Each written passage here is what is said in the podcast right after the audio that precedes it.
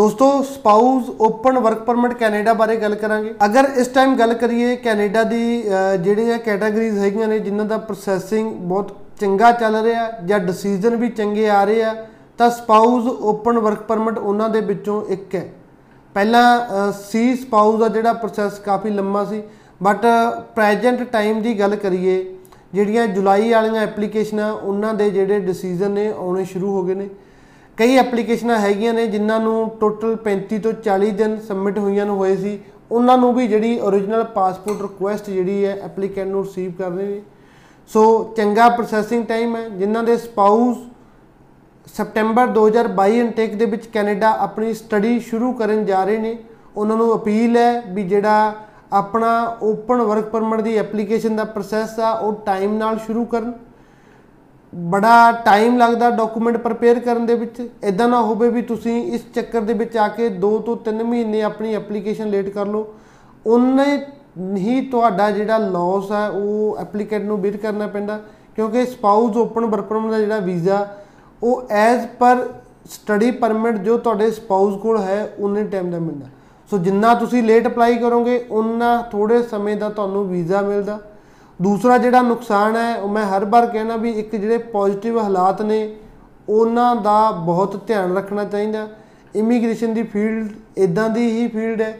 ਜੇ ਹੁਣ ਅੱਜ ਕਿਸੇ ਕੈਟਾਗਰੀ ਦੇ ਵਿੱਚ ਚੰਗੇ ਰਿਜ਼ਲਟ ਆ ਰਹੇ ਨੇ, ਤਾਂ ਸਾਨੂੰ ਉਸ ਚੀਜ਼ ਦਾ ਬੈਨੀਫਿਟ ਲੈਂਦੇ ਹੋਏ ਜਲਦੀ ਤੋਂ ਜਲਦੀ ਆਪਣੀ ਐਪਲੀਕੇਸ਼ਨ ਉਸ ਦੇ ਵਿੱਚ ਅਪਲਾਈ ਕਰਨੀ ਚਾਹੀਦੀ ਹੈ ਸੋ ਪੰਜ ਪਾਸਪੋਰਟ ਜਿਹੜੇ ਹੈਗੇ ਨੇ ਸਪਾਊਸ ਓਪਨ ਵਰਕ ਪਰਮਿਟ ਦੇ ਜਿਹੜੇ ਸਟੈਂਪ ਹੋ ਕੇ ਆਏ ਨੇ ਸੋ ਉਹਨਾਂ ਦੇ ਬਾਰੇ ਗੱਲ ਕਰਾਂਗੇ। ਅਗਰ ਅ, ਪਹਿਲੀ ਐਪਲੀਕੇਸ਼ਨ ਦੇਖੀਏ ਗੁਰਵਿੰਦਰ ਸਿੰਘ ਹੈ। ਗੁਰਵਿੰਦਰ ਸਿੰਘ ਜੋ ਕਿ ਬਠਿੰਡਾ ਦੇ ਰਹਿਣ ਵਾਲੇ ਨੇ ਗੁਰੂ ਗੋਬਿੰਦ ਸਿੰਘ ਨਗਰ ਬਠਿੰਡਾ ਦੇ ਰਹਿਣ ਵਾਲੇ ਨੇ। ਇਹਨਾਂ ਦਾ ਜਿਹੜਾ ਸਪਾਊਸ ਓਪਨ ਵਰਕ ਪਰਮਿਟ ਹੈ ਜੋ ਕਿ ਅ, 31 12 2022 ਤੱਕ ਦਾ ਜਿਹੜਾ ਇਹਨਾਂ ਨੂੰ ਵੀਜ਼ਾ ਮਿਲਿਆ। ਉਸ ਤੋਂ ਬਾਅਦ ਜਗਜੋਬਨ ਸਿੰਘ ਹੈ। ਜਗਜੋਬਨ ਸਿੰਘ ਜੋ ਕਿ ਸ਼੍ਰੀ ਮੁਕਤਸਰ ਸਾਹਿਬ ਦੇ ਰਹਿਣ ਵਾਲੇ ਨੇ। ਜਗਜੋਬਨ ਸਿੰਘ ਦਾ ਵੀ ਜਿਹੜਾ ਸਪਾਊਸ ਓਪਨ ਵਰਕ ਪਰਮਿਟ ਆ ਜਿਹੜਾ ਉਹ ਸਟੈਂਪ ਹੋ ਕੇ ਆਇਆ। ਉਸ ਤੋਂ ਬਾਅਦ ਦੀ ਐਪਲੀਕੇਸ਼ਨ ਅਨਮੋਲਦੀਪ ਸਿੰਘ ਹੈ ਜੀ।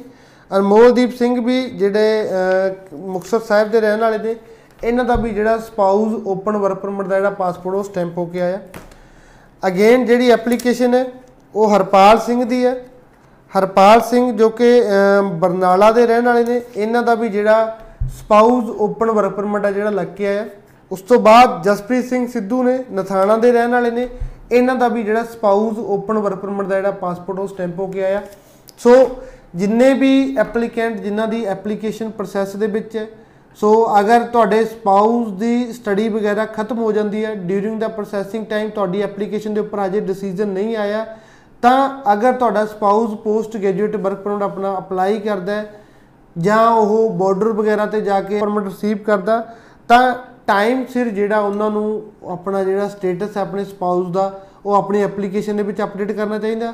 ਦੂਸਰਾ, ਜਿਵੇਂ ਸਟੂਡੈਂਟ ਟਾਈਮ ਦੇ ਵਿੱਚ ਅਗਰ ਤੁਹਾਡਾ ਸਪਾਊਸ ਸਟੂਡੈਂਟ ਵੀਜ਼ਾ ਤੇ ਹੈ, ਤੇ ਉਸ ਦਾ ਫੁੱਲ ਟਾਈਮ ਸਟੂਡੈਂਟ ਹੋਣਾ ਜ਼ਰੂਰੀ ਹੈ।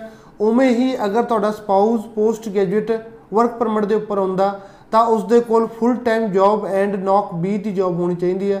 ਸੋ ਅਗਰ ਤੁਹਾਡੇ ਸਪਾਊਸ ਦੀ ਸਟੱਡੀ ਖਤਮ ਹੋ ਚੁੱਕੀ ਹੈ, ਉਸਨੇ ਆਪਣਾ post graduate work permit apply ਕੀਤਾ ਵਾ ਤਾਂ ਮੇਕ ਸ਼ੋਰ ਕਰੋ ਵੀ ਉਸੇ ਟਾਈਮ ਦੇ ਵਿੱਚ ਉਹ ਆਪਣੀ ਨੌਕ ਬੀ ਦੀ ਜੌਬ ਵੀ ਲੱਭਣ ਦੇ ਨਾਲ ਨਾਲ ਆਪਣੀ ਜੌਬ ਸਟਾਰਟ ਕਰਨ।